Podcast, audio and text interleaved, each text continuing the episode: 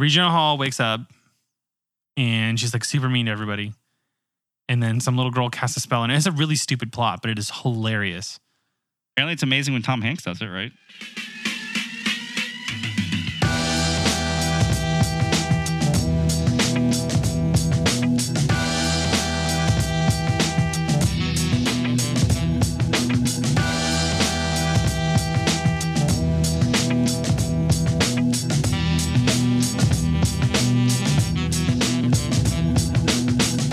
Companies do you think will not be technologies technology companies in say four years? Any company that sells anything online. Amazon? No, no, no, no, no, no. Any company that sells anything, just a simple product. Sunglass companies, Oh, watch yeah? companies, movement. They're not going to be They're around anymore. be- they're not going to No, be technology. They're not going to even try to be technology companies now. So being an e-commerce company is not synonymous with being a technology company anymore. No, not with Shopify now. It's interesting. I would disagree. Wait until somebody makes a bigger version of Shopify, What do you mean bigger? like better integration with CMSs. Shopify doesn't have a great like, CMS. like more features? like imagine if you mixed like WordPress or better because they have like WooCommerce, but no. Like imagine if you mixed like a really good CMS, like a, like just say AEM, Adobe Experience Manager, if you built the whole thing up, and then it had commerce, and then it was in the cloud, and you didn't have to manage it. I mean, if it's in cloud, it just automatically makes it The only 25%. thing that Shopify is missing is an actual CMS. Imagine if Squarespace What would you and use Shop- Shopify had a baby. What would you use a CMS for on Shopify? I don't know. What Other products are we content. listing? How do they appear on the product pages? What do they look like? How do they feel? What do they look like? Imagine if a company like Squarespace married a company like Shopify or Shopify, who's been working really, really hard on their engineering and their purchasing stuff and all those things and security and all that stuff like that and building commerce relationships and all the things they've been doing. Imagine if they actually triple, triple down on their CMS, which I'm sure they're working on right now. Like an actual Squarespace style. Pick a theme, WYSIWYG your way to a better website. It's interesting. Drop some React on that. That Sprinkle- I think sprinkle would some make Vue on it, it. That I think would make it a lot more flexible because it makes it a lot more dev friendly. Or if you do the headless thing, right? If you're if I'm Shopify and I Well, headless purchasing is Stripe. It's already built. But the, does Stripe do the inventory management and all Yeah, the nice checkout and all that stuff? Yeah, it does everything. Does it all? Yeah. You have all the the client side workflows and all that stuff. Yeah. They have a they have packages Oh man. for purchasing. They have like a cart you can just install. Oh man. Yeah, they're good. So imagine if Is so Stripe way is- more expensive? No, it's the same thing. It's like It's some amount of money right? per month, and then the same like two point five percent that all merchants charge.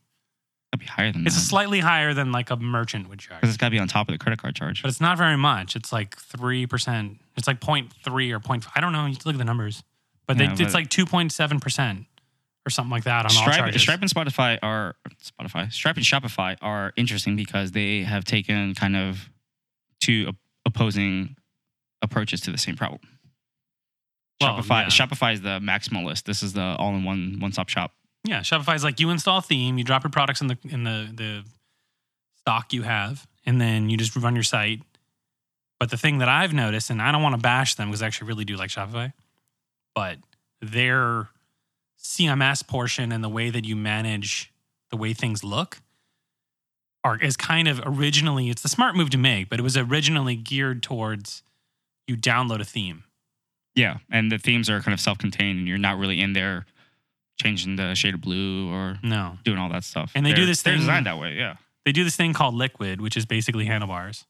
basically handlebars. that runs across all assets that are delivered, which is quite smart but interesting in the same way, where you can add liquid to like CSS, which you could easily replace with style components. And you could build commerce widgets out of React, and then you can sell the commerce widgets as opposed to selling themes. So you're like, you want this cart, you want the park cart, then you pay Park, Albert Park, money for the cart. And the cart is literally just a React widget that's like because right now you buy a theme, you buy a whole theme. You're like, I want this piece. Just imagine if Shopify were like, instead of buying that, you buy a component. Cart as a service. You buy a cart. You buy an add to cart button. You buy a subscription. But depending on your what you want, checkout as a, it's a it's a UI kit or a dev kit rather than being a whole setup. yeah, Yeah, that makes makes perfect sense. React, Um, re, but you've only been able to do that now because of React. we've only been able to do it. You could have done it before, but you would have had to.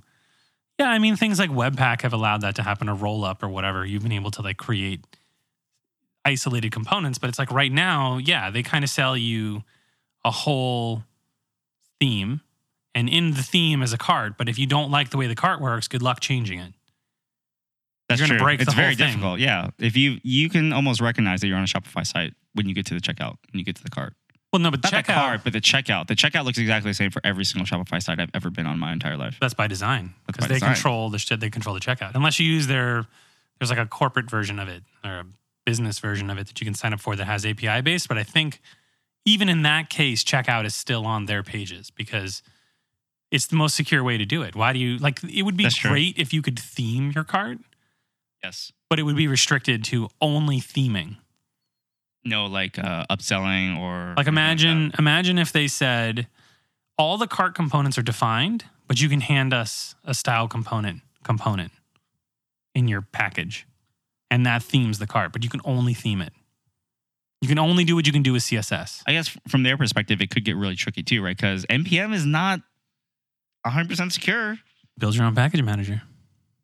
Man, Put them on their commerce. They already have a store. They already have a That's whole true. thing with themes that you you literally can download an entire theme with a bunch of jQuery code and a bunch of Sass and a bunch of uh, handlebars crap that you didn't even write. You don't G- even know. jQuery. That's there's a name I haven't heard in a long time. Oh, tell me, man. That's a that's still, a meme. Still a thing. That's a meme. still a thing. So imagine like you could go there. You already can go there and you can download like a whole bunch of functionality. You can literally download a, a back office functionality where you like have people like there's there's plugins for the back end and there's plugins for the front end. And in both cases, you can buy like a whole plugin. Like there's ways that you can do like product management and delivery service and printing out labels and all kinds of stuff. There's services. There's do they accept other services for that? Like if I'm using another company's service for packaging, like if I have custom packaging, like custom boxes or labels or stuff like that, do they accept that into their? Yeah, as long as you Process? build a plugin and they approve it. But you got to build your own plugin, eh, plugin, and they got to approve it. I think Can you, You- pay them to develop the plugin for you? I'm sure you could pay any company anything, but it depends if it's in the roadmap. I don't know. That's true. I think what they do is they do things like there's really common things like if you want FedEx or UPS plugins, like you want to be able to know Yeah. when things were delivered and things had accepted signatures. There's there's FedEx plugins, but I think that the things on the back end are much more controlled than on the front end. Yeah, they got to be. Oh, yeah, they have to be. Yeah, Absolutely, and then on the store side or on the checkout side of it, they always control checkout. The only thing you can do is you can inject right now. I believe you. There's one section of the cart that you can inject your own markup, and then I think you can change some theme variables. That's it. Yeah, because I've seen. I think the the the one thing that is different on all these cards is like the outline highlight color. That's it. Yeah, and you can change the logo. And you, can change the logo. Yeah, and I think there's like a background image because You it's like you know, change you know there's like that split window where it's Mm, like, where it's like the map of your house is on the right. your address is over here, and the then like the checkout total is over here, hmm and the checkout total has a background image that's like opaque and stuff. Yeah, and the only other thing I don't like about Shopify, since we're totally off topic now, but the only thing I don't know don't like about Shopify is that the variables that are available in the liquid front end are very weird, and because it's handlebars, you can imagine that iterating over things is very hard. Yeah, handlebars is not that clean to iterate over stuff. Yeah, so the way that you wrap your each and stuff Mhm. like that is a little eh, it's a little janky but also i think that looking back on it now it looks janky because of how clean like map is Yeah. map might be my single favorite thing in react like i go out of my way to write maps in react gotta watch out; they're not that performant. they're not that performant but it makes me happy because i It's come clean, from i come from this from this life of having to do things like writing an each loop in handlebars and Mhm. like not knowing the difference between a closing curly and a non-closing curly and a variable curly and a non-variable curly and like going through all that stuff and then having this thing called map where it's wait what it's just a function what That's because you have JSX. But What? imagine, imagine if they went in and they said, we're going to allow you to build any React component as long as it passes our strict compiler rules. Mm, Where you can't do certain things, you can't you can't just make random AJAX requests inside of your componented mounts. yeah. What is this? What is this? Bitmine? What? You can't have that. Yeah, what is this thing? So imagine if they did that and they had it was like Apple where you had to submit a React component to the store or to your own store.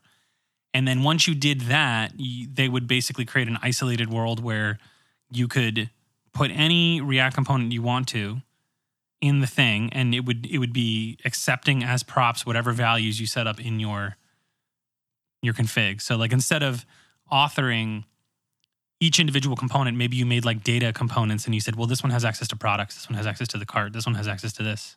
This is like no these known objects in Shopify. Yeah. You know how Shopify would be able to enforce that? A compiler rule inside of Babel or something. TypeScript. Okay, fine. That would be a very yeah, that would be a good use case for TypeScript. Good job, you won. Yes, that would be a decent use case for TypeScript. Yes.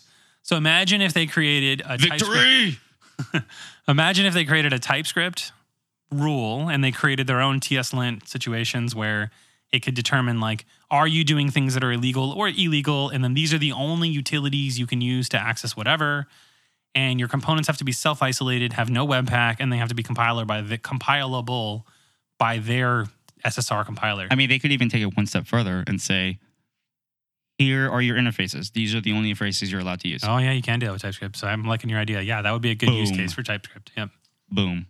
yeah if it doesn't inherit from this interface then you can't use it for this particular reason like you want your own product list or you want your own product detail component the part that deals with shopify's commerce can only use this interface Yes. You're basically defining the API that they can use in a very, very strict way. And it also makes their development time, like if you're a person who develops Shopify themes, it makes your life a lot easier because you know exactly what props you can and can't use and you structure around it.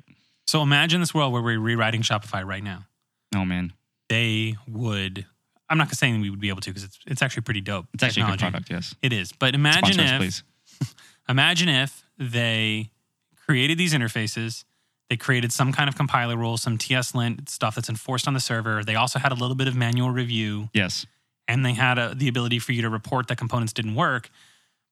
Then they could potentially, you could either submit your own components to your own store, to your own Travis like CI environment situation where you say, like, this is my repo. The other thing I don't really like about Shopify is that the only way that you can get files into their system is through this little sync library that they built around the days of Gulp, where like it would watch a folder and then it would sync your content over, and then all the all the template files right now already have to be defined like it's a certain set of templates, you know, and you can have your own partials, your own handlebars partials that you can pull in for certain things, and you can add whatever content you want to. Which leads me to wonder, like, they must they must already have something like this because they they already have the ability for you to write whatever templates you want to as long as they're dot liquid uh and yeah but i think these components he's showing me components on the screen i think those are for this for the back end they were doing something like this Action structure forms, images and icons, feedback indicators, title and text, behavior. It looks like it's a little bit of everything. but are they only for the back end take a look. What are actions? Account connection. i mean i wouldn't be surprised if they're not already doing this i haven't looked so Yeah. if someone's listening and going oh they already have all this i haven't looked in a year or so So what we're looking at is we're looking at a thing called Polaris, which is Shopify. That's their back end. That's the, so that The could back be it could be a universal component library, but last I looked, Polaris was their back end component library. Okay, so this may not be That's the if you were building a theme or a, or a plugin for the back end. yeah. So I got to this from the Shopify developer docs, Well, which I could have I could have yeah. sworn there was a like a HIG, like a set of guidelines where they're like you have to have it says right there that the sales stuff. this page, that page, and the other page in order to design guidelines, examples, maybe. Well, it says it right there. No, go back. Go back. Read that line. Shopify Polaris components can be used for what? Within your sales channel for. Oh, is that what the backend is? Well, I don't know. Read what the read what the rules are. For merchant onboard, merchant onboarding, account configuration, notice banners, setting controls, form inputs, and modal. That does not sound like a checkout. It does not sound like the front end. No, it doesn't. But either way, they're building this thing so that you can have a shared component library. I mean, they're they're probably thinking about this literally right now. It's not like it's a novel idea, Makes sense. but it would be pretty cool. Yeah. But my point though, back to 360, to back what we were talking about. 360 no scope, bro. I wish I could do that. Anyways, that what we're talking about is like, would companies be technology companies in the future? Why would anybody who has a sales channel care about that if you cannot? I mean, granted, you might need like somebody to set you up a store, pick the right components, but if the themes were less biggins and little, com- they were rather little components, that you can pick the best, like unstyled cart. If there's like a base set of components that everybody uses, Well, that's the right problem, now the way that that they can't Liquid is that. set up, it kind of forces an entire It require, theme. requires you to make a whole theme. Yeah, it requires you to make the entire thing. Mhm. Which, uh, from the Shopify perspective, it makes sense for them because they don't want to be the ones that are like picking out the correct color of blue for your site. Well, they give you, they have like a default, they have like an, uh, um, an ideal theme. It's like whatever, I don't know what it's called. It's like the default like theme. default, yeah. They have a default theme that they've done all the due diligence to make work really well and be performant and whatever. Most people don't use that. They then go to like the store and they buy a theme. But like when you, have you ever been given a job by someone and they're like, we want you to build this WordPress site. We want it to look like this. And what they're showing you is like a WordPress theme. How likely, on a scale of one to 10, is that theme going to be the same code that you're using when you launch? Zero percent. I don't know about zero, but the odds are not in your favor No. that everything is going to work. The minute you have to build like anything custom, any custom widget on any part of that store or site, let's just say it's not even a store, it's a site, it's just a WordPress site. The odds are that you're not going to have trouble building X feature that someone asked for is very, very, very, very slim. Yeah, That twenty the theme is going to work. Twenty percent of the work takes eighty percent of the time.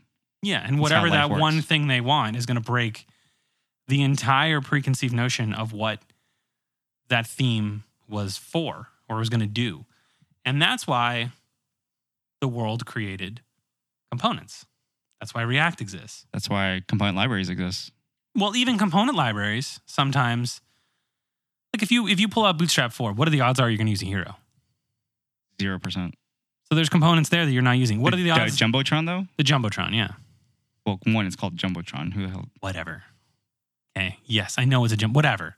What are the odds are you going to use it out of the box? But that's like a, such a diff- yeah. You're you're hundred percent right about that. You, but they, what Bootstrap 4, 0%. Bootstrap 4 has thought about that. And they're like, okay, well, you have this thing called a Jumbotron, and then in it, you can have a heading, and then you can have a subhead, and you can have horizontal rules, and you can have buttons, and all these things, and they work well in it, right? But what are the odds are that you're going to use it exactly like it is? I don't know. What, are the, what is the difference between building a Jumbotron hero masthead for your site with a Jumbotron versus just building one out of Flex? Nine times out of 10, if you're building like a decent site with a decent design, you're going to end up building it with Flex yourself. It depends on your scope, right? If you're building the entire site, then yes, you build out your classes with Flex that you know you're going to use on other parts other than your your hero. yeah. If you're just building a hero, if you're just building a one-off masthead that fits inside of a greater app, and you're only building CSS for that, are you really going to build out the entirety of Bootstrap in Flex? Yeah, I don't know about that. No, I'm saying let's just take for instance that you're in this particular logical experiment, you are a marketer that wants to sell guitar strings. That was the example you used that one time. You want to yes, sell guitar my, strings. that's my very successful store. yeah, Albert strings. You want to sell those strings, the two sets of strings you have on the guitars on the wall right there. You want to sell those strings and you want to build a store and you're like, I have these two products. The odds are that you're going to go to Shopify and you're going to be like, okay, I want to sell these two strings or whatever, the million that are in my factory. And I'm probably going to pick out a theme that looks pretty to me. So you're going to be like, cool, that looks pretty good. So you're a marketer and you're like, that theme looks pretty cool. I like the way that store looks. You're going to be like, okay, let me go hire a developer. You're going to say, Greg, build me a website so I can sell my sell my guitar strings. You're going to be like, I want to use this theme. If it's any front end developer that's worth their salt, they're going to say, cool, that looks like a great design. I think that looks cool. If that's what you want, I'll build that for you, but they're not going to use that theme. Maybe they will. Maybe they will. But they're probably going to run into trouble. So if that person says, yeah, I can use that theme that you're giving me off the shelf that you just paid $100 to one of those theme stores, and I'm going to build you a website out of that, they're going to deliver it to you late. Guarantee you. If, unless you say exactly like that theme, just add my content. Now, let me ask you this if you're going to be on one or other side of that coin, you're the marketer, you're selling your strings. All you want to do is take a theme that's out of the box and you want to add your content to it, or you're going to ask for some custom features. You don't know it yet that you're probably going to ask for some custom features. I'm going to ask for some custom features. But you don't know it yet because you're like, yeah, that one looks great. And then you're going to be like, cool, can you also build me something that restricts the strings from being bought at like the times of like midnight on Friday to like Thursday because I only want to work one day a week, one hour a day? We're having the company cookout on Fridays. Yeah, so you shut have to the- shut, shut the store down.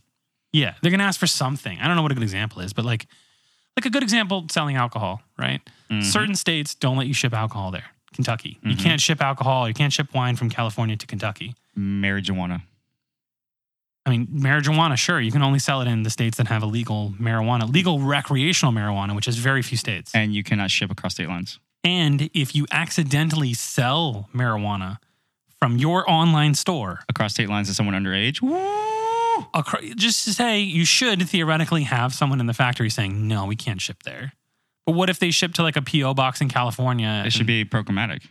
Well, Well, that you can't go around like because somebody could just ship it to a PO box, then ship it to their friend. But whatever, like, you know, within reason, you have to be like, nope, we can't ship to that state. So then maybe there's some Shopify pro- plugins that restrict orders based on time. Say it is for some reason a time sensitive digital product or something, or time sensitive physical product. Like you're a clown company and you're selling an hour of a clown's time, which is technically a digital product. I don't know, making crap up. that's actually a, a great example. Okay, great. So Clown, you're clown time. Clown Time. Cool. So you're, you you run Clown Time and you rent out clowns for an hour period. But Krusty the Clown, No, that copyrighted? Oh, jeez. DCMA. Come on down. Uh, whatever the clown, Cur- curse, Kirsty the clown. Kirsty the Clown is only available 5 to 9 p.m.s on Fridays, and someone tries to add Kirsty the Clown to their cart on Thursday, you're going to need a custom component that checks the availability of Kirsty the Clown's time versus whatever. So you got a custom component. That's what I'm saying. Custom back-end validation component of some kind. So like the point I'm trying to make is like most some businesses can get away with just having straight out of the box themes. Yes. Most of them won't. They're going to want to change something. They're Yes. going to want to be super cool with their marketing pages or whatever. So what I'm getting at is like in this future world where Shopify is not theme based but is component based, which I think would be really really good for Shopify because it is a pain in the ass to deal with themes. There is a whole cottage industry around building themes for Shopify. I mean, they have a section on their developer. They do, but they're entire themes. their entire thing. Well, So you're stuck with the whole thing. They're saying they have a section for custom development, work with clients to get them started on Shopify. So they have they acknowledge that They have a store for for hiring people. They have a store for people who do development for the store. Yeah. So there's another like industry on top of their their actual business, Yeah. and but so what they if, know that. what if those people were yeah i mean there's always going to be that industry because there's always going to be someone who has a store who needs an actual developer whatever but my point is going back to the question that we posed in the beginning of this that got us off topic are companies in the future 10 years from now going to try to be a technology company just to sell guitar strings no the technology is going to get better and better and better and better and better Well, what part of the technology is going to get better and better? Because if I'm if I'm running Albert's guitar strings, and I've been making the same strings my whole life. My dad made them. His dad made them. That lineage that goes back. Yeah, you come. So your dad made them. Now you're making them. You come to the store and you're like, hmm, I really think that this store needs a a facelift. So it needs a complete new theme. That's just a theme, though. Yeah, but if you're using standard out of the box components, then you can just download a different theme, and then all of a sudden, boom, those components style. Well, it doesn't really change the way that I do business online. No, but it could be a facelift to your business that increases your sales. I mean, yeah, that's true, but that that making it more modern. is true at any point in time. yeah, but all I'm now. saying is that let me ask you this question: In the future, do you think a world where you can just apply a theme to some out of the box and even custom components and have it work more or less? You can totally. Would the technologies that we're using now be more conducive to that kind of thing or less conducive? Now, uh, I'm, I'm leading you. Imagine you have prop types, you have TypeScript, and you have known validated markup. It makes it makes our work as it makes my job as a web developer obsolete. It does not make my job as a guitar string selling company. No, I know, though. and that's not my point. Oh, okay. My point is, if you're the Albert's guitars, and I'm not saying that like I think there will always be a purpose for developers, but like the things that they're doing are going to change. The types of things that develop, like Somebody's got to make the robots. someone's got to make those themes. Someone's got to make the whatever. Someone's got to make the, you know, there's other websites that aren't conducive to themes. There's other, th- whatever. But what I'm saying is right now in the industry, especially with startups, there's a conception that no matter what your company is, you have to have some digital presence, whether that's hiring an agency to do the work for you or hiring a small shop to do the work for you, or hiring freelancers to do the work for you, or having an in-house dev team. That's like that conception is like if you're building a modern guitar company, like you even said Gibson, who was it? Uh, Fender. Fender is hiring a bunch of devs. They are. Yes. So like they are trying to have a tech presence, and they're a 150 year old guitar company. Yes, that's true. So I don't know. The question is, They've been sending me a lot of emails. Um, that would have been a, a place I would like to have learned more about because it sounds like they're doing some interesting stuff. They're getting involved in like live streaming music events because they have like sponsored artists, people they pay a lot of money to play their stuff, and then they have uh, mobile applications that interface with their equipment, so their guitars and their apps. They have a whole like learning setup through a web portal. So they they have some in, they're doing some interesting things. To be fair to them, it's like it's kind of hard to be innovative in that space because so much of why people buy Fender guitars is because of the heritage mhm. of it. Because And there's a long period where Fender was basically owned by Japanese companies. yes, they're currently owned by, I believe, a private equity firm. But it's like nobody, nobody. It, it, it's very hard to make the shift of I'm buying a Fender because Eric Clapton played a Fender to I'm buying a Fender because it has an app to teach me how to play guitar. I mean, 20 years from now, who's Eric Clapton? Sorry, he's one of the greatest people in music. But like, oh my goodness, did you see that movie? Speaking of music, we're kind of off topic. people again. are already like that. But Eric Clapton. Anyway, go ahead. double off topic. There's that new movie about the Beatles where this dude wakes up, he like hits his head and then wakes up in a world where the Beatles was never a band, but he remembers everything about the Beatles. So he like goes to the crosswalk and is like, No, no, like he he just like he he I, it's it's a premise for a movie, but like he's like this Says this to his friend- terrible. no, it actually looks really good. Okay, who's in it? Uh Google it so you can put it in the show notes, but it just literally Google Beatles movie. Beatles never happened movie. Like, yeah, what? it's I guarantee you you'll find it. Google it. Google exactly that. Beatles never happened movie. Jamie, bring that up on the screen. He's typing. Anyways, this movie, he like wakes up one day and he starts like he says like a quote. That's how it starts in the preview. It looks really good. Watch the trailer. It looks very good. We're not watching the trailer. No, we're not gonna watch it live. From from Vulture, owned by the New New York Magazine. Whoa, you just played a little bit of it. Copyright. Yesterday trailer. What if Beatles never existed, but Ed Sheeran very much did? What on earth? Yeah, it looks really good. Anyways, watch this later. That's not the point. The point is, is that he like wa- hits his head. He wakes up, and then he says something like, "Yesterday is so far away," like a quote. And he's like, somebody's like, "What are you talking about?" Like, Nobody's ever heard of it. no one's heard of that quote, right? And then he says, and then he starts like singing it or Yeah, whatever. he's getting hit by a bus. Like it's it looks really good. But anyways, I don't know what we were talking about, but like, yeah. Uh, so Kate, Kate McKinnon's in it.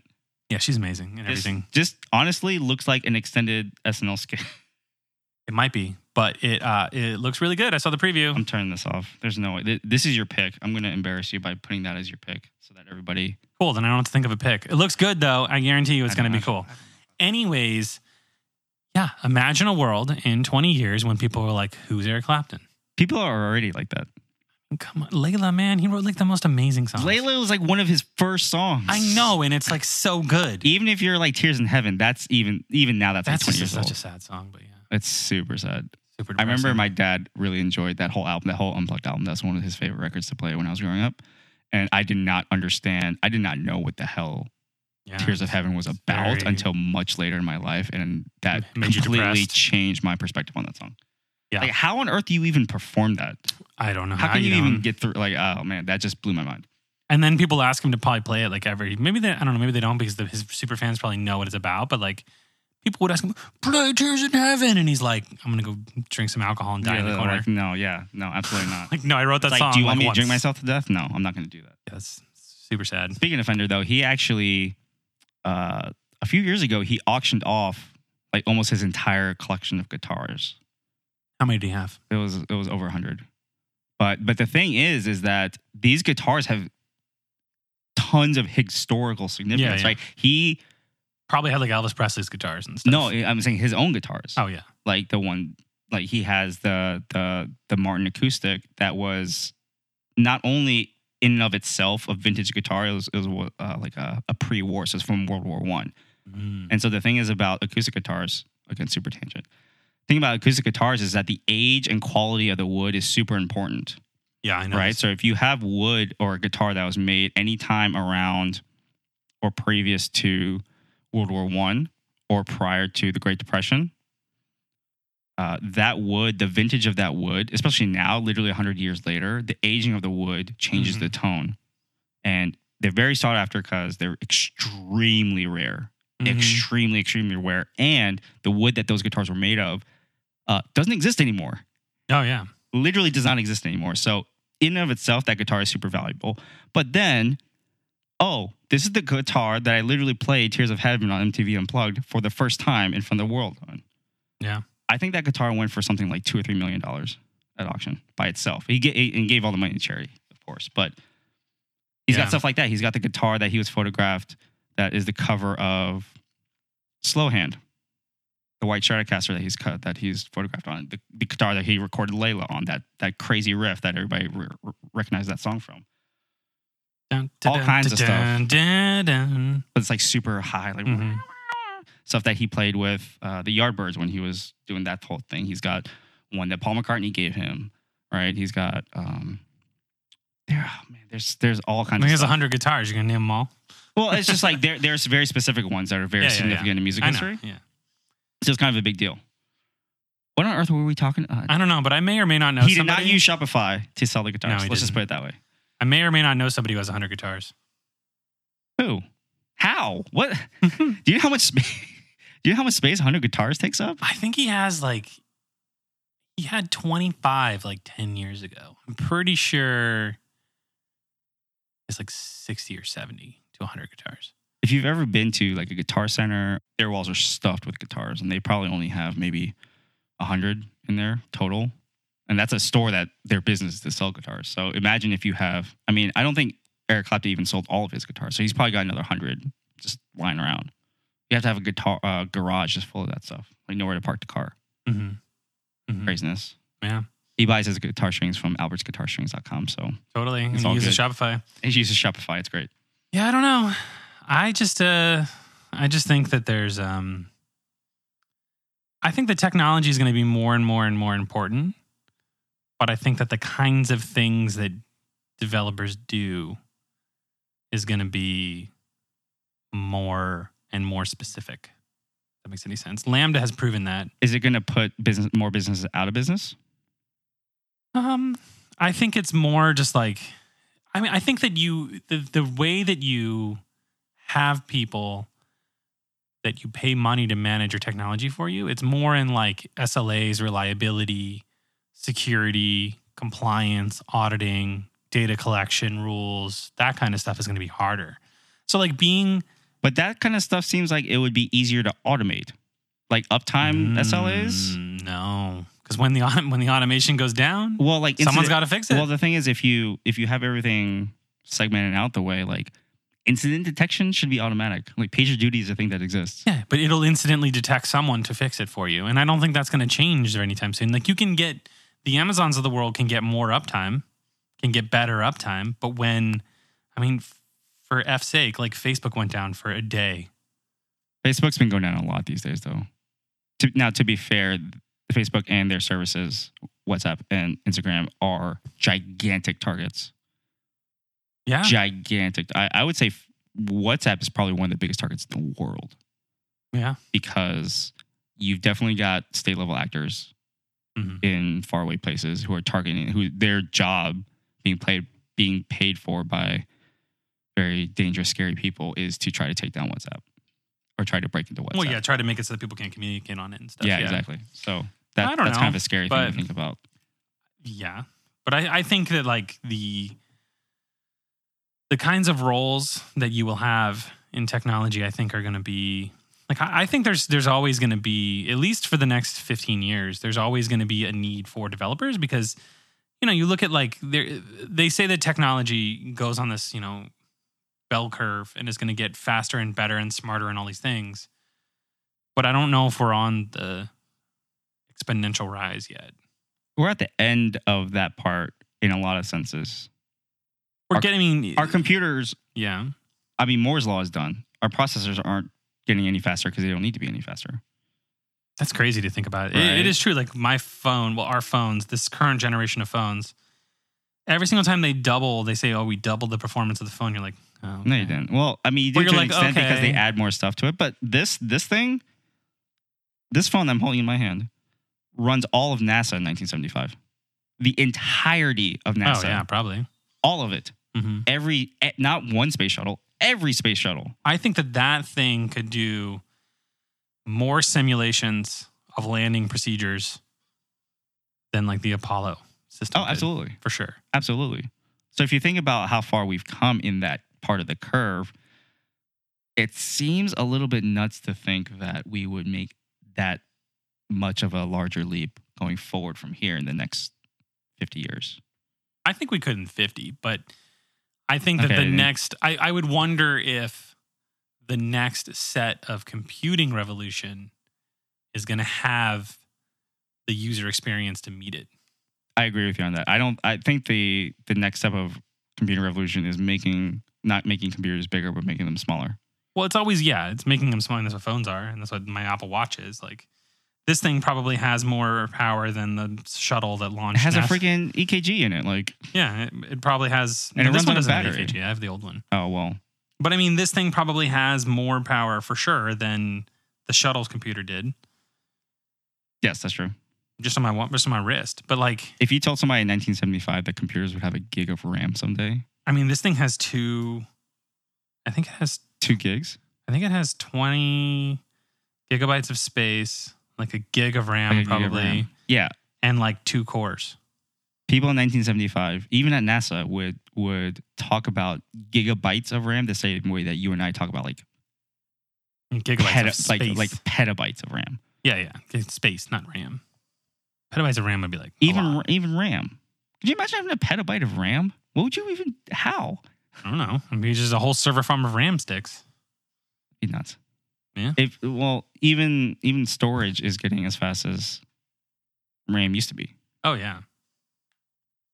But I mean, what are we doing with it? We're making. I mean, that's one of the things I've noticed that's really interesting about like gaming is that the my video card is so much faster than the video card I had ten years ago when I played World of Warcraft. Yes.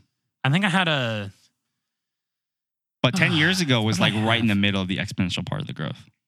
Yeah, but I mean, I'm, I think it's going to get crazier. Obviously, technology is going to be crazier, but it's like back in the day, I think I had a video card that could run World of Warcraft at. I think it was not nine. It was like one of the older weird resolutions, like 1900 by 1200 or something like that. Was my monitor back in the day. It was like bigger than 1080. It, yeah, it wasn't 1024. It was Something like smaller that. than 1080 because I remember the 19 inch. I had 19 inch monitors that were 1440 by 900. Maybe I don't know. Maybe, That was sli- that was right around the time that 1080p became like a standard. it definitely wasn't. There was a point in time when monitors had higher resolution. Maybe it was. tw- You know what it was? It was 1200 on the wide and like 900. Oh, on the 1200 tall. by like Something like that. 768 or something like that. something that. like that. It's literally the size of our phone these days. Yeah. But like my old computer could run my computer with like I think it had like four gigs of RAM. It was an Athlon 1900 XP or whatever back in those days, and it had uh one of the Radeons like the 950X or something like that or 970X. Ooh, that's old school. It was old. It was World of Warcraft days. That was even before they had four digit numbers on the radio on the ATI Yeah, on the was- ATI cards. it was the ATI card, ATI 980 or oh, whatever. man. Yeah. What, was it even like dual slot? Mm, Because that was there was a time before modern day graphics cards where the coolers didn't take up an entire slot. It was just like a fan like slapped on. I think it was a fan slapped on, and it didn't take two slots, but it wasn't. It wasn't not there. It had a fan, Mm. and but it didn't cover the RAM sticks. Like, so we're talking about these days. Oh yeah, yeah. But either way, that thing would run. Like I used to play like Unreal Tournament. I used to play World of Warcraft. I used to play Counter Strike, Half Life Source, Half Life Two, and then I gave away my computer. And then like ten years later, so I had like an Xbox original, and then I had an Xbox 360, and then I had an Xbox, not the one, but the, yeah, it was the 360, then the 360 Elite. Had two of Ooh. those, and then I got a PS3, and then a PS4, and now I'm back to I have a PS4 and a computer. But what I'm saying is, like, in the past 10 years, I went from having a, a game that like a computer that could play World of Warcraft. Like, I don't remember what it looked. I thought it looked good back then, but I don't know. Yeah, we didn't know. I have no idea. And then now I went It back. probably to- looked. It probably looked like Minecraft. Yeah, like now when I was when I first got my new gaming computer, which was about what like almost a year ago now. I think it little was over a year. a little over a year ago. I the one of the first before I re got Destiny and started playing that a ton. I got uh I started playing World of Warcraft for like a minute because I was like, hmm, I want to see what this is Let's like. fire this bad boy up. fire this bad boy up and see what happens, right? At the time, I was running a 1080, T- uh, just a regular 1080, same card you bought, similar to that that I got at the same time. Yes. And then I got a Titan XP. Um, Through uh, well, we'll just not 100 percent legal channels. no. it was given to me. It wasn't stolen, but I got one. Um, and then at one point in time, I had two of them. I was running SLI, Titan XP SLI. Absolute overkill. No, no, it was amazing. I, you would you would load up Absolute overkill. No, no. You would load up um, GTA 5, and GTA 5 will in the settings will tell you how much video RAM you have. Yes. 24 gigs. Oh my god. 24 gigs of video RAM. It was it was insane. VRAM. VRAM. VRAM is fast because it's You don't even need it. You definitely don't need it for sure. No, it was 22 because Titan XPs. No, it was 20. It was 24 because Titan XPs have 12 gigs of RAM. I think You should just the ti- the TIs Oh, have man. 11. I think. Could have went 4K 144 with HDR. Yeah, for a two thousand dollar monitor, sure. I don't have that kind of money. Anyways, so they I had that running, and I was running the same game, World of Warcraft, on a fourteen forty p monitor. I don't think that was before I got a four K monitor. It was and it, fourteen. and it blew your mind.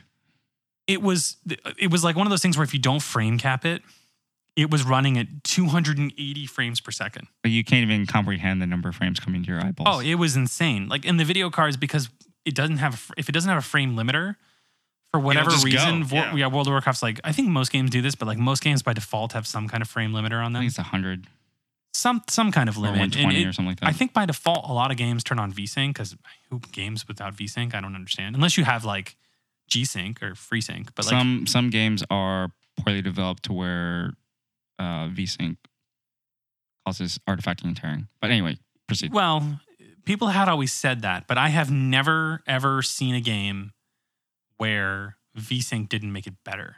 I have seen in me. games. But for me, I don't know. I haven't played a lot of. I mean, for a while there, I was playing PlayStation. It doesn't matter, but in PC, I've always noticed, even with a high frame rate card like a Titan XP, it it tears if the monitor, even if the monitor is high refresh rate, not 144, but like high refresh rate, like a Depends on 60. the game. I have never been able to turn on a game the whole time I've owned a computer, not have VSync on, and not seen tearing. Ever. I don't think I've ever seen it. You prove it to me, whatever, another day, come over and prove it to me. Depends on the game. Okay, never see. seen it, Okay. but I played a lot of games. But anyways, you know, going from like having that computer that would play World of Warcraft, and I thought it was great. It ran everything amazingly. It was really fast. It was insane to me.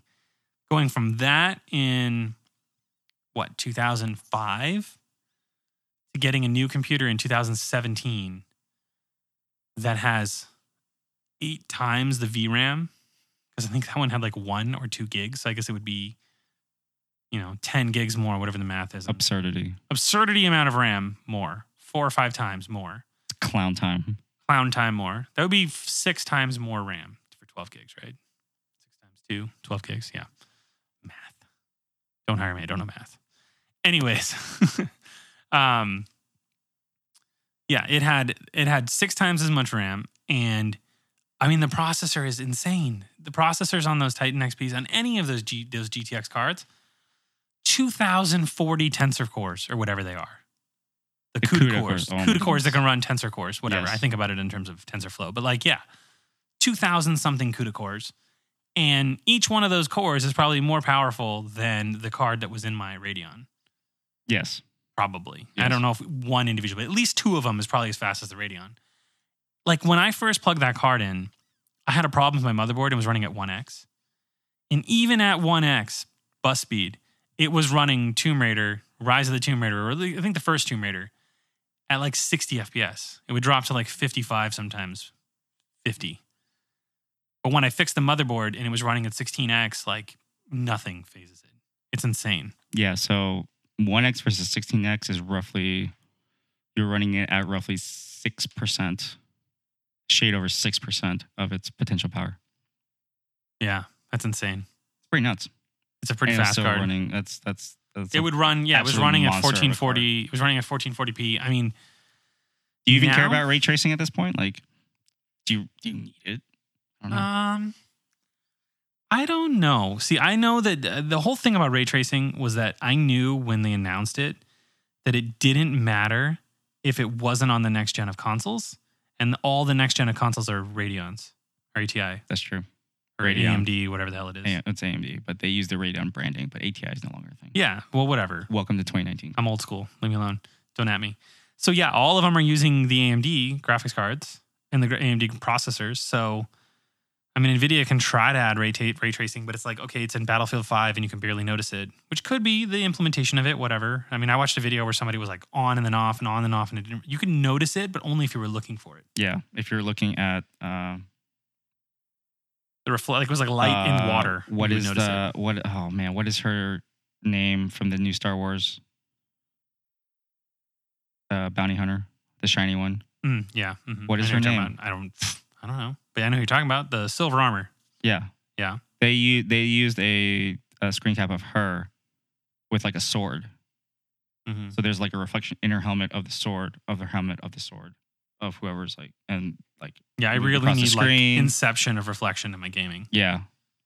I don't know. But I don't know. I think it used to be that Nvidia was the king of all things, but then, I mean, AMD's making some really good products these days. I Like, mean, they're- really compelling stuff. Their most recent graphics card I heard is not that amazing. But I mean, Nvidia did come out with that 1660, which is supposed to be like everything you'd ever need. It's an RTX card that doesn't have ray tracing. That's true. The problem with a card like that is that you can't convince somebody who buys that card to upgrade every two years. It's a $200 card. You can convince me every if it actually runs Well, games you're at not, the, you're, you're not the target market for The it. The target market for that card is somebody who is running games in 1080, which is Yes. most TVs. and doesn't have money to buy a new graphics card Unless every it's a two 4K years. TV. Well, not necessarily. It's for the person who wants to game on a budget, wants to ball on a budget. And if you can, you can probably run Overwatch for sure, Easily. You can run Easily. Overwatch on, on 120, built-in graphics but these on like 120 frames at 1080 on that 1660. So you can get high frame rate, 144 hertz gaming if you're fine with 1080. E Pro Esports graphics card off of a $200 graphics card, 250. but the AMD equivalent, their release price was like 250, and now those, I mean, like the 590 card, the 480 from like two years ago, the 480 was supposed to be a 1080p King, and the value was un- unbeatable. Like the equivalent card from Nvidia, even prior to the cryptocurrency stuff, $350, $400, and the Yeah. AMD one, the street price was under 250 easily, and that card is probably 150 now. And if you're running on 1080p, that's all. That's literally all the card you'll ever need. So the problem, it's great that they're filling that market, but the problem with that end of the price spectrum is that those people don't upgrade as often as you or I do. Right? Or they do. Or So- they're like, I'm going to buy this card for the next two years, play games, and they graduate high school, graduate college, buy a new card. I mean, they could. People Maybe. people age with uh with their computer with gaming. You know, like That's true. I started with, I think when I bought my Radeon that many years ago, pretty sure it was four ninety nine. Well, let me ask you this. Mhm. So you are probably at the high end of the gaming market when it comes to hardware. Falling on a budget. Uh, I don't know about budget. When you were looking at the Titan XPs and you were trying to like learn about them, did you see any sort of footage or any sort of reviews at 8K? No, but I don't think there's 8K monitors. There are. Well, when I bought They when are. I when I got that card, prohibitively expensive at this point, but there are. They do exist, and that is where the market is going. Yeah, but I don't care. I think that for for gaming, I think that if you're dealing with any monitor that's sitting on your desk that's that close to you, you don't need 8K. You definitely just need about, I mean, unless you're dealing like now, where 8K is going to come in handy is if you have like an LG OLED 8K or the mini LED TV that's 60, If you, 70 if, if you, if you, so this mini LED technology that the new Apple monitor that's coming out next year is supposed to be. If you have that on like a 65 inch television Yeah. at 8K, that's going to look amazing. Yeah, but it's on television. Most gamers that and you're going to need something at the equivalent of a t- uh, Titan XP, a current Titan XP, to drive that. I to play don't games know if it. a Titan XP could drive Well, to, to play minimum frame rates, to even push 30 hertz on something like that, Mm. maybe. I don't know why you would want to do that. But this is why I was asking you: is that 8K is where the, those things are going? yeah, but and not for a while. I don't think so. Uh, I think that in front of you with like a 20 set, like if you could do 4K, 32 inches, 1440, that would be dope. that is also about And as curved. small as you want to get 4K. It's 32 inches, Yeah. especially at desk distance. Well, I have a 4K 27 inch and it's fine for gaming. It looks great. well, Everything's but so you would crisp. also get super crispiness at a larger screen size. That's the thing. So yeah, but I don't want a larger screen in front of me when I'm playing games. I've I have a 32 inch and I was playing it on 1440 and it was okay. No, but the the pixel density at 4K at 32 inches is way higher than 1440. Like way. Yeah, yeah. You don't want to. I have a 1440 It's almost 32 inch the- monitor and it's not great. Yeah, Once I saw the 4K, I was density. like, whoa. But I- the thing is, even yeah. at 32 inches, a 4K monitor will have still have very very high pixel density, so it'll look super crispy and sharp. Yeah, I would agree that a 30 that if those Samsung monitors that I have were 4K, they would be better. Yes, Because the 20 because they're they're very good panels. They're very good panels and they look really nice, but they're they're very good for coding because you don't really see the pixels as much. But in gaming, they, it looks a little washed out. Yes, that's true. So like It's a little bit. It's a little bit more color accurate. yeah, it's more color accurate, I think, than the 4K. The 4K is uh is an LG 4K with HDR that's garbage. Don't even use it. It, it it's it's not high enough nits and like it doesn't have the Mm. right. It's like the eight bit that But runs bright- at ten bit or The whatever. brightness is good though, right? it can get very bright, but it, at its brightest, it's I think it's 400 nits. Do you lose color accuracy at high you brightness? lose color accuracy at le- when you don't have enough nits, and it's also not a 12 bit panel. It's like a 10, an 8 bit or 10 bit or something. Do you need 12 bits to play games though? Well, you need it because at that, as far as I know, for true HDR, you need the higher color depth. And that is because of the transitions from not the actual colors you're looking at, from but from peak bright to peak dark. There's more variation in the gradients with a higher color density. And the other thing is with the LG ones, well, the one that I have, when you turn on when you turn on HDR in every game I've tried, including I was playing Division Two uh, last weekend, and it just looks wrong. The beta? Game's out. Is it still beta? I thought it was still beta. No, Division Two's out. Jesus, have I been asleep for like a couple months? Division Two is actually pretty good. I, I got it. I played like 45 seconds of the beta.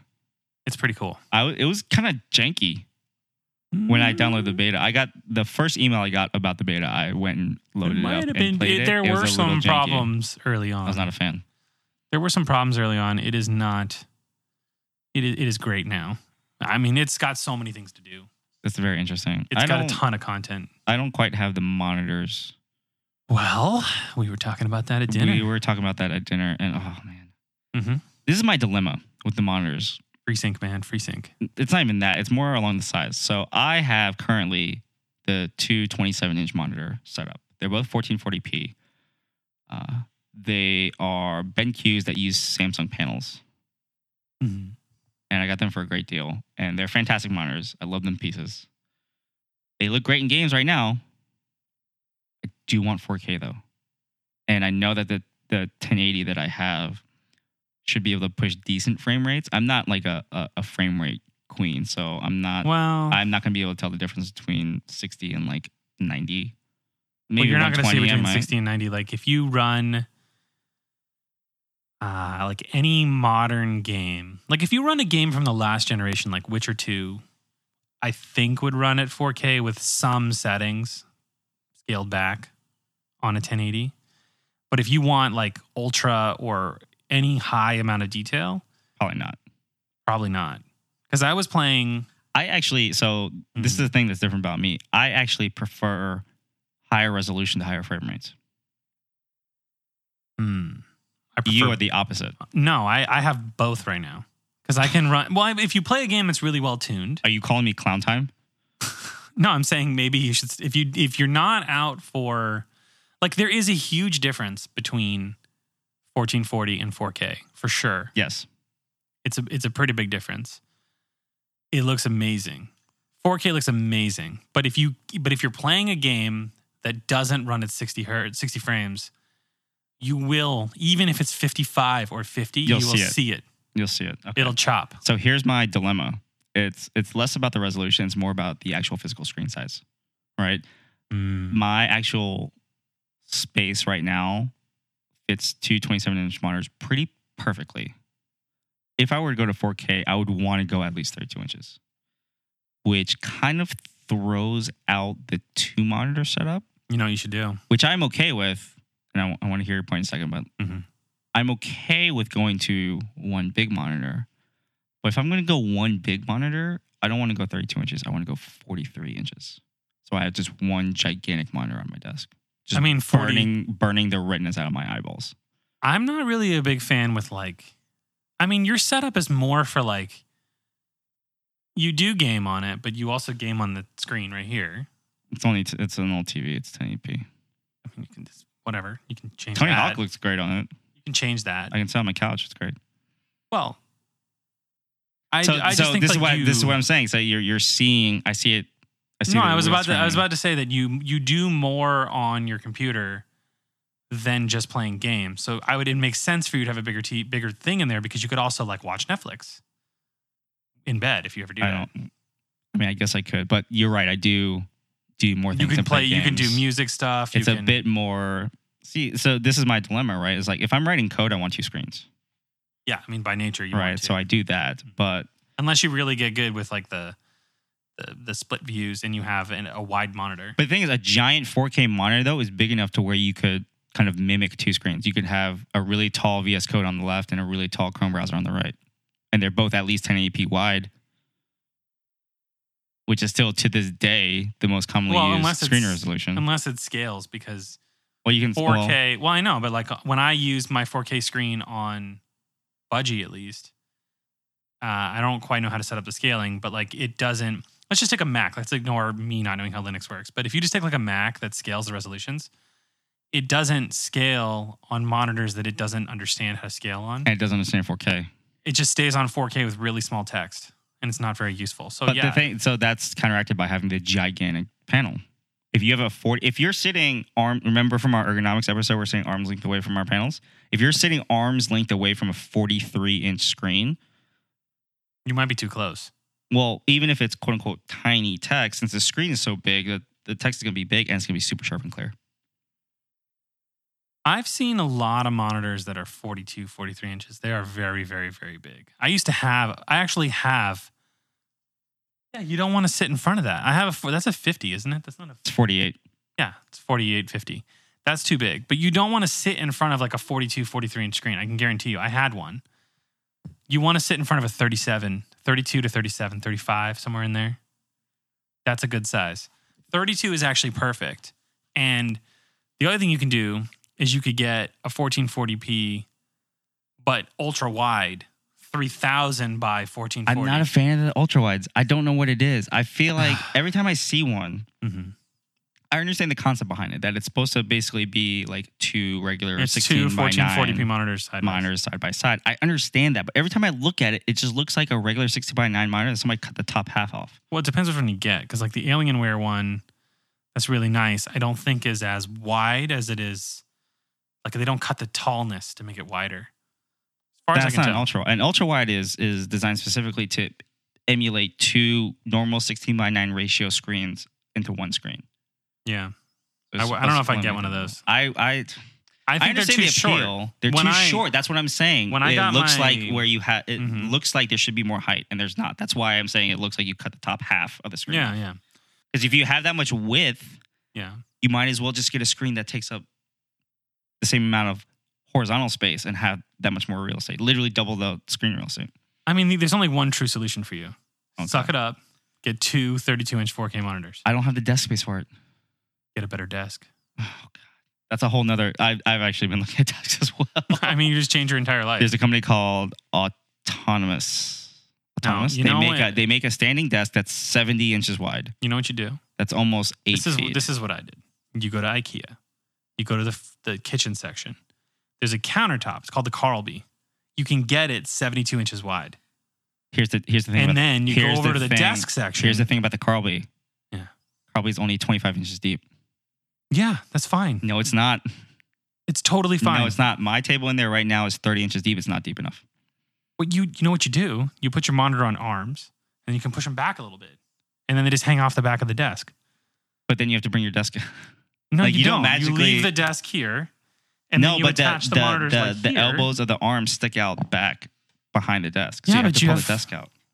Yeah, but the I- desk the desk is less deep. This is why I'm struggling with this because I've looked into all these options and I've not come up with a nice, clean solution that answers all the it's questions. just it's just it's just It's very mathematics, right? It's the desk hard. is less deep, so you leave the front of the desk where it no, is. but I also I need know, the I desk depth because I need stuff. I need to put stuff on top of the desk.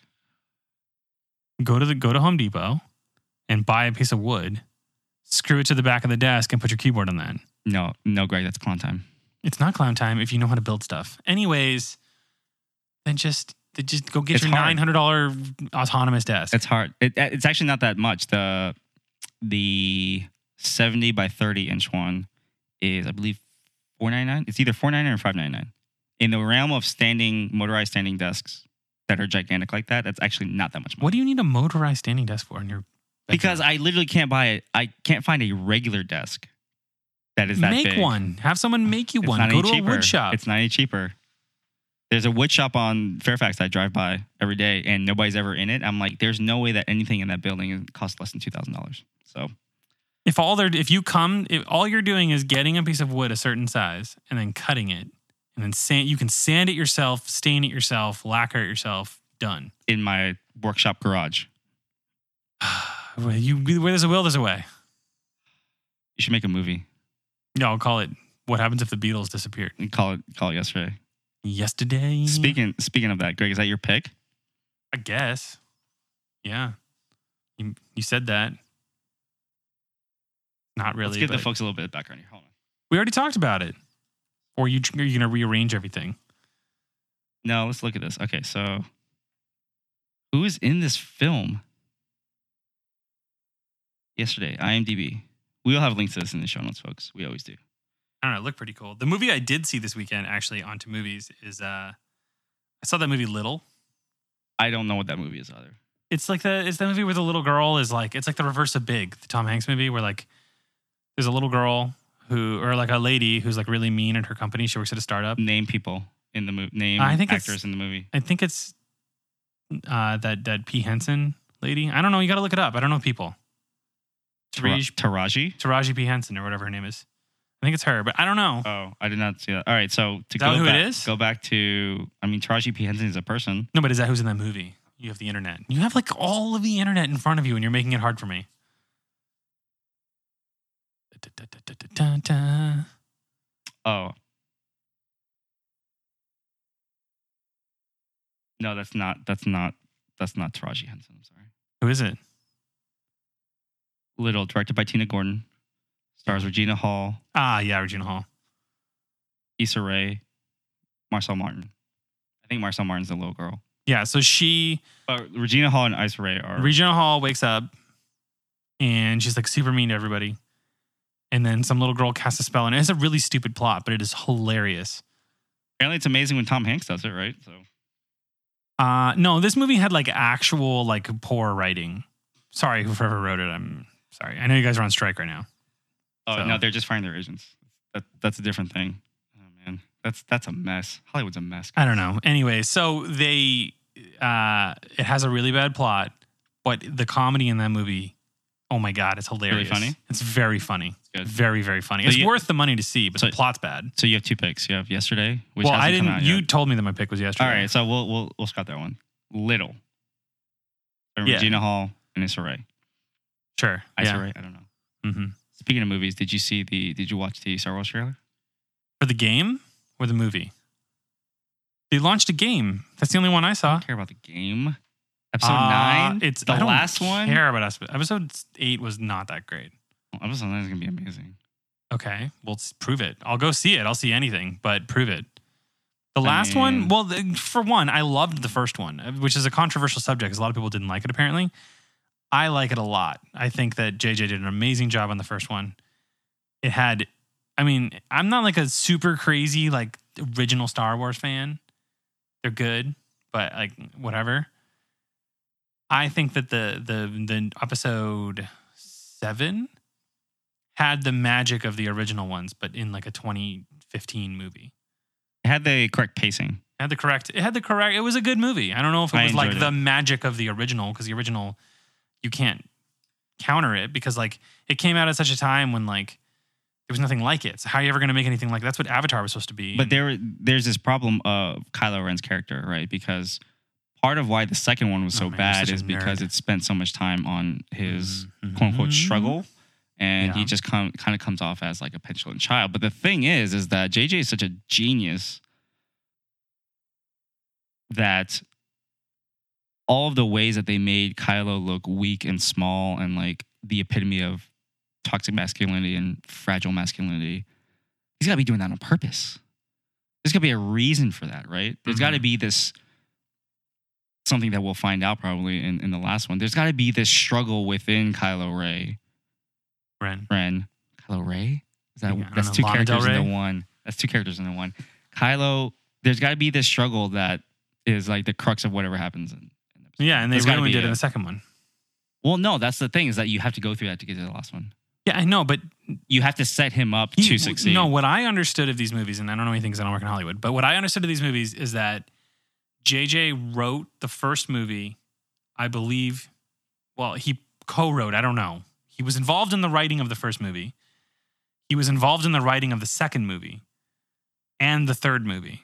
Yeah, so he's got to be set. He's got to be But- setting Kylo up for something. But when they made the second movie, they made heavy edits to his film, to JJ's film. That's what I heard on the street. I don't know if it's true. I'm not a Star Wars nut, but actually, I heard it actually makes sense that because it's not what he wanted to have happen to him. So whatever. So he's got to fix it in the last one. He's Yeah, but got that's to. that's why he's doing. He was never going to do the second or the third one. He was, In- he was going to produce, but he wasn't going to direct them. in JJ, we trust.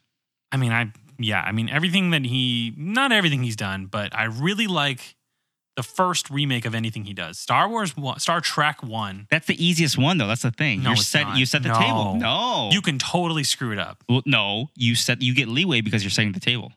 You can also you are defining a new series. you can also There are no rules. You can also create Definitely not clown time. come on. You can also create a movie that everybody hates because they can't hold up to the originals. That could have totally happened, but he didn't. The first Star Wars, Force Awakens, was really good. I liked it a lot.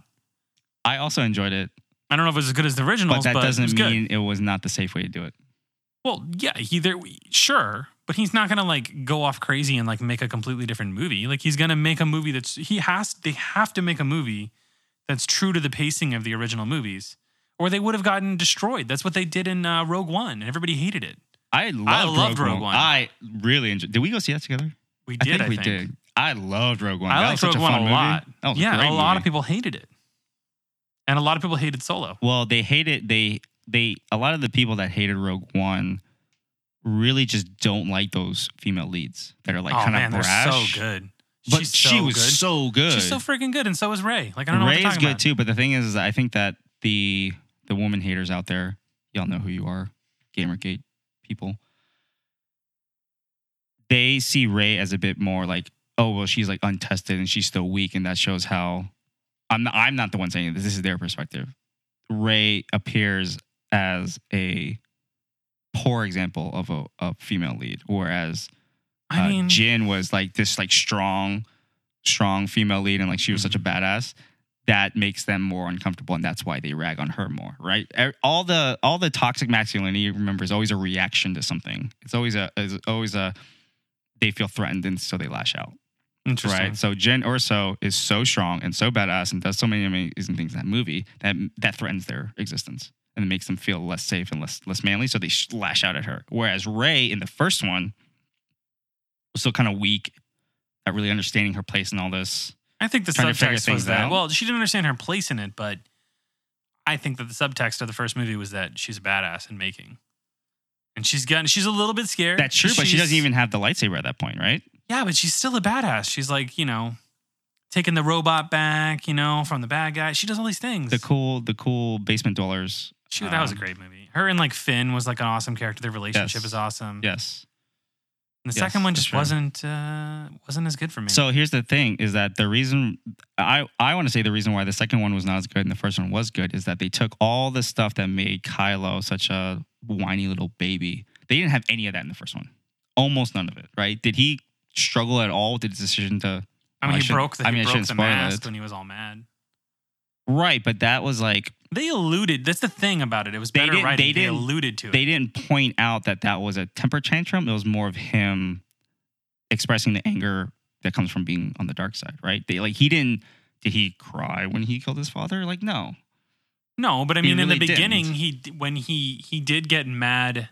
There was a few times where they showed him as a petulant teenager. but not nearly as much as the second one. well, the second one was just like a emo emo yeah, Kylo Ren. and that was po- that was why people didn't like the second one, including you, because Mm. like if this is this is supposed to be evil, this is supposed to be the guy that we're so scared of, and so that's why I think that the third one is like Well, he's you've set him up to be a weak person.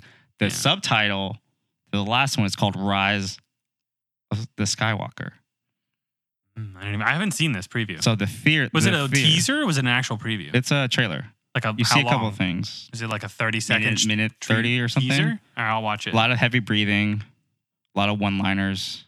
Mm. Um, Just you a lot of VFX, and you, you just see the ruins of a very specific spacecraft ruins as in crash landed on a planet ruins of a very specific spacecraft it's called rise of skywalker and so the theory is is that and i've seen this from multiple people who know on, on twitter is that skywalker no longer means skywalker is no longer a person's name. It is a new race of force users. There is no longer jedi. There is no longer sith. There is skywalker.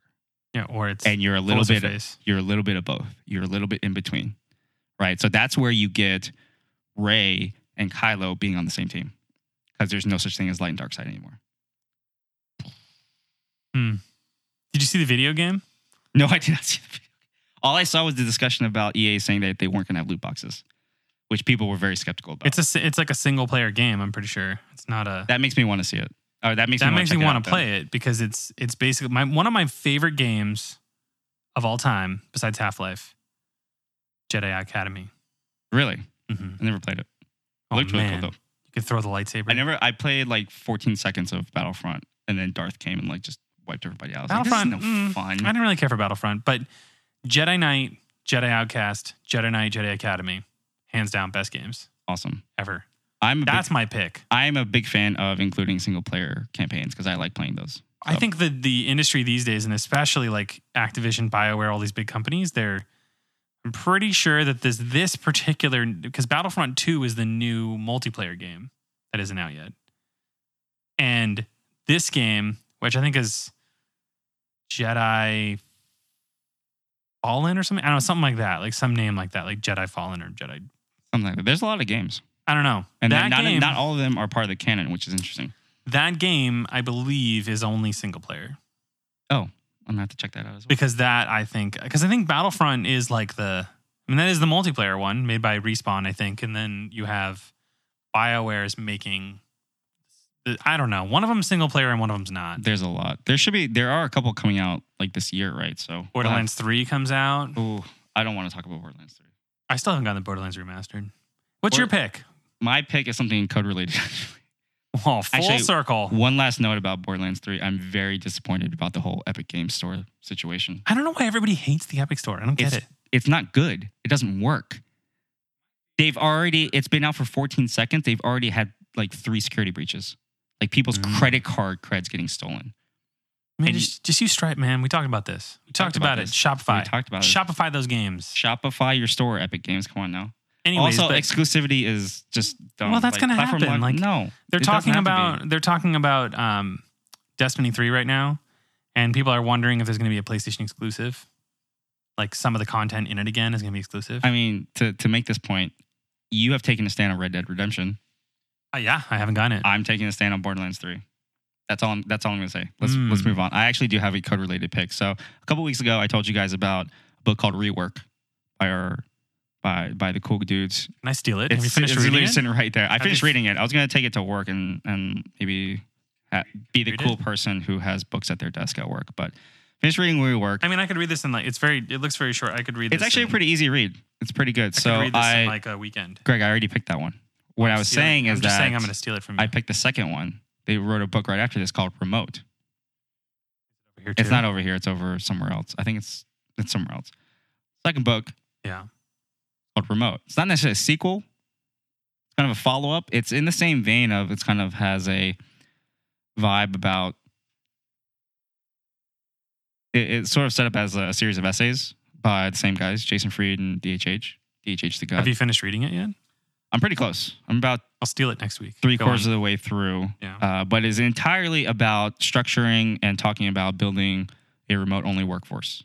What? how to start a company that way, how to transition from a company that exists, how to respond to all of the common criticisms of allowing your employees to work remotely. And it is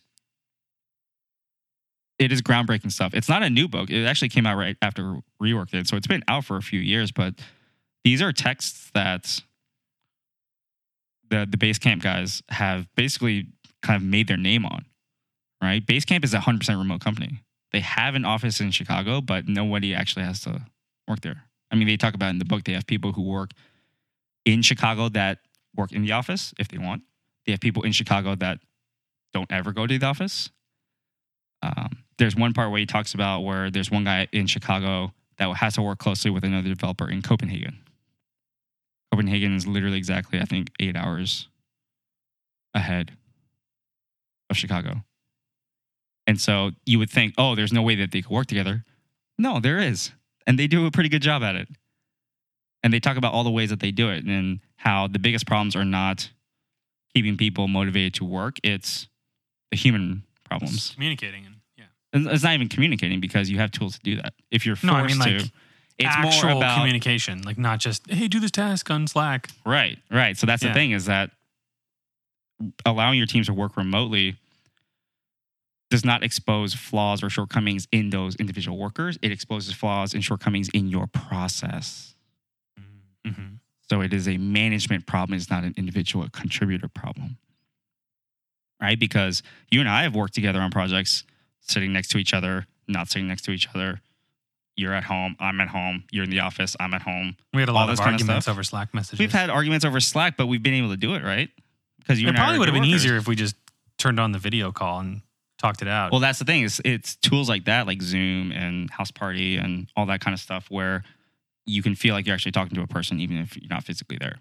Yeah. And so those problems are not things that any manager at any point from here on out can say, "Oh, well, this is why we can't have remote workers." It's like, no, there are tools that allow your workers to be just as effective, if not more, when they work remotely.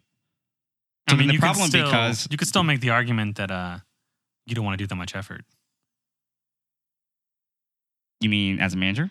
Yeah, to like figure out how to make those systems work remotely. It is Well, it's harder. that- It's not like you can't do it, but it is harder. So transitioning from a full 100% time butts and seats setup to a full remote is extremely difficult. You're 100% right about that. But the difficulty comes from mostly from management changing their preconceived notions about how they manage projects.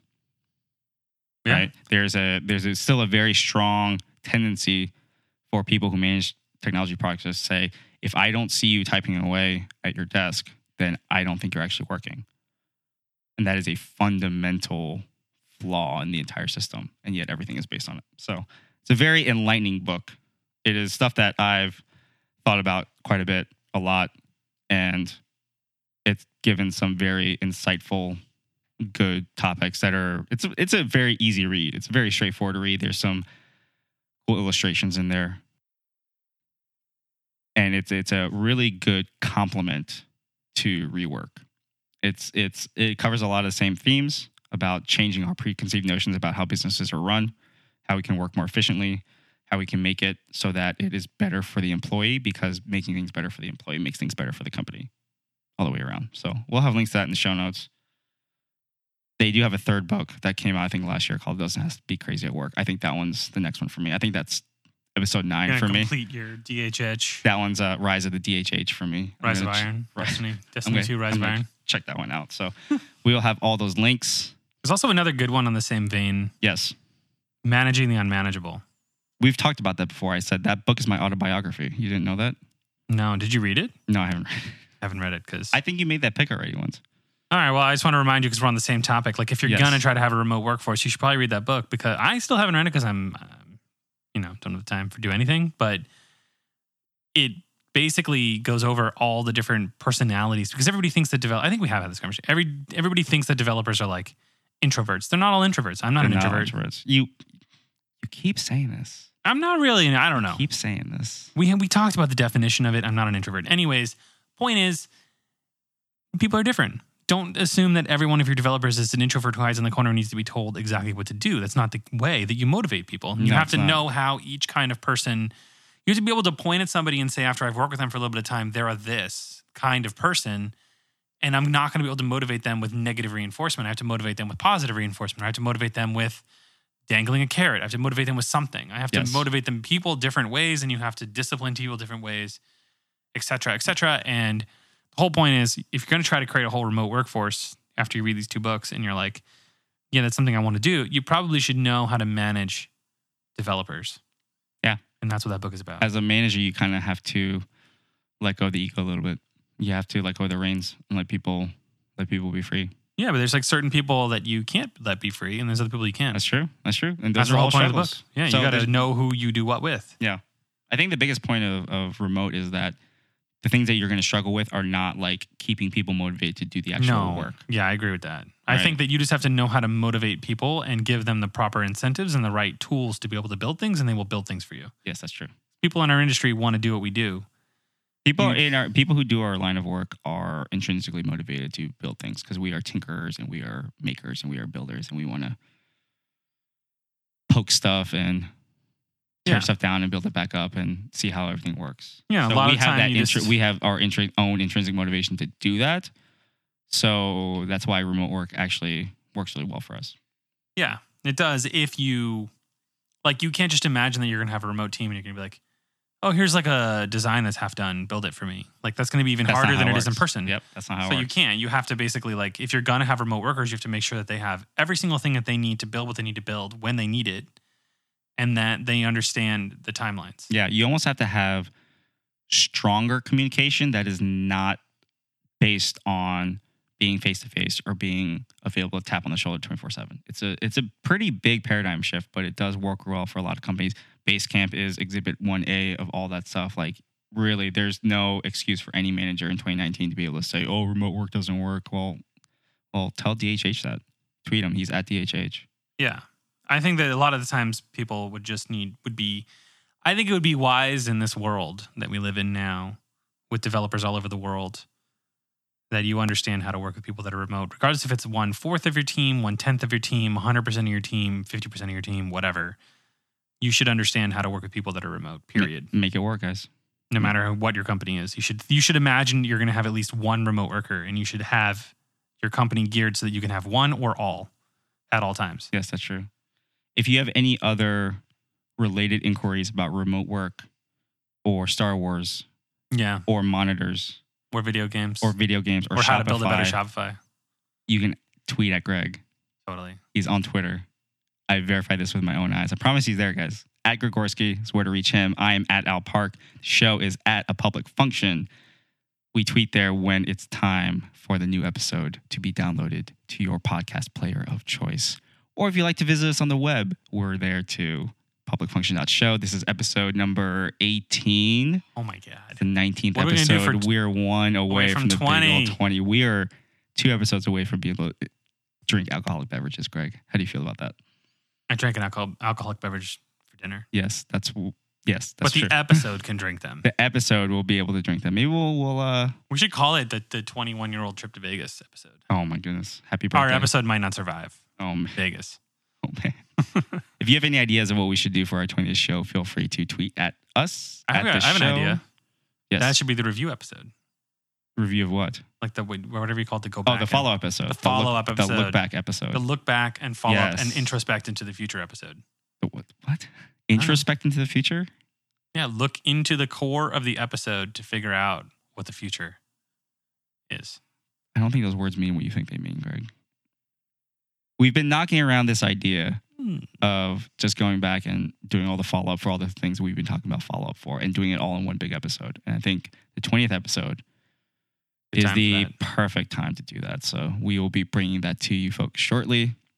We are on the web at publicfunction.show.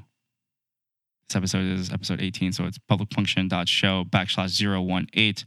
All the show notes, all the links to all of Greg's 14,000 picks will be there. Mhm. Be sure to check that out. Mhm. The links to Amazon are affiliate links. If you use those, that they do help out the show. We don't make a ton of money off them, but we do appreciate all of your support, all of your listens, all of your downloads, wherever you may be in the world. Shout out to our folks in Sweden. Old reliables, man. Every single episode. Swedish listeners, you guys are awesome. We love y'all. Greg, do you have any other follow up before the follow up next week? No, I've said enough.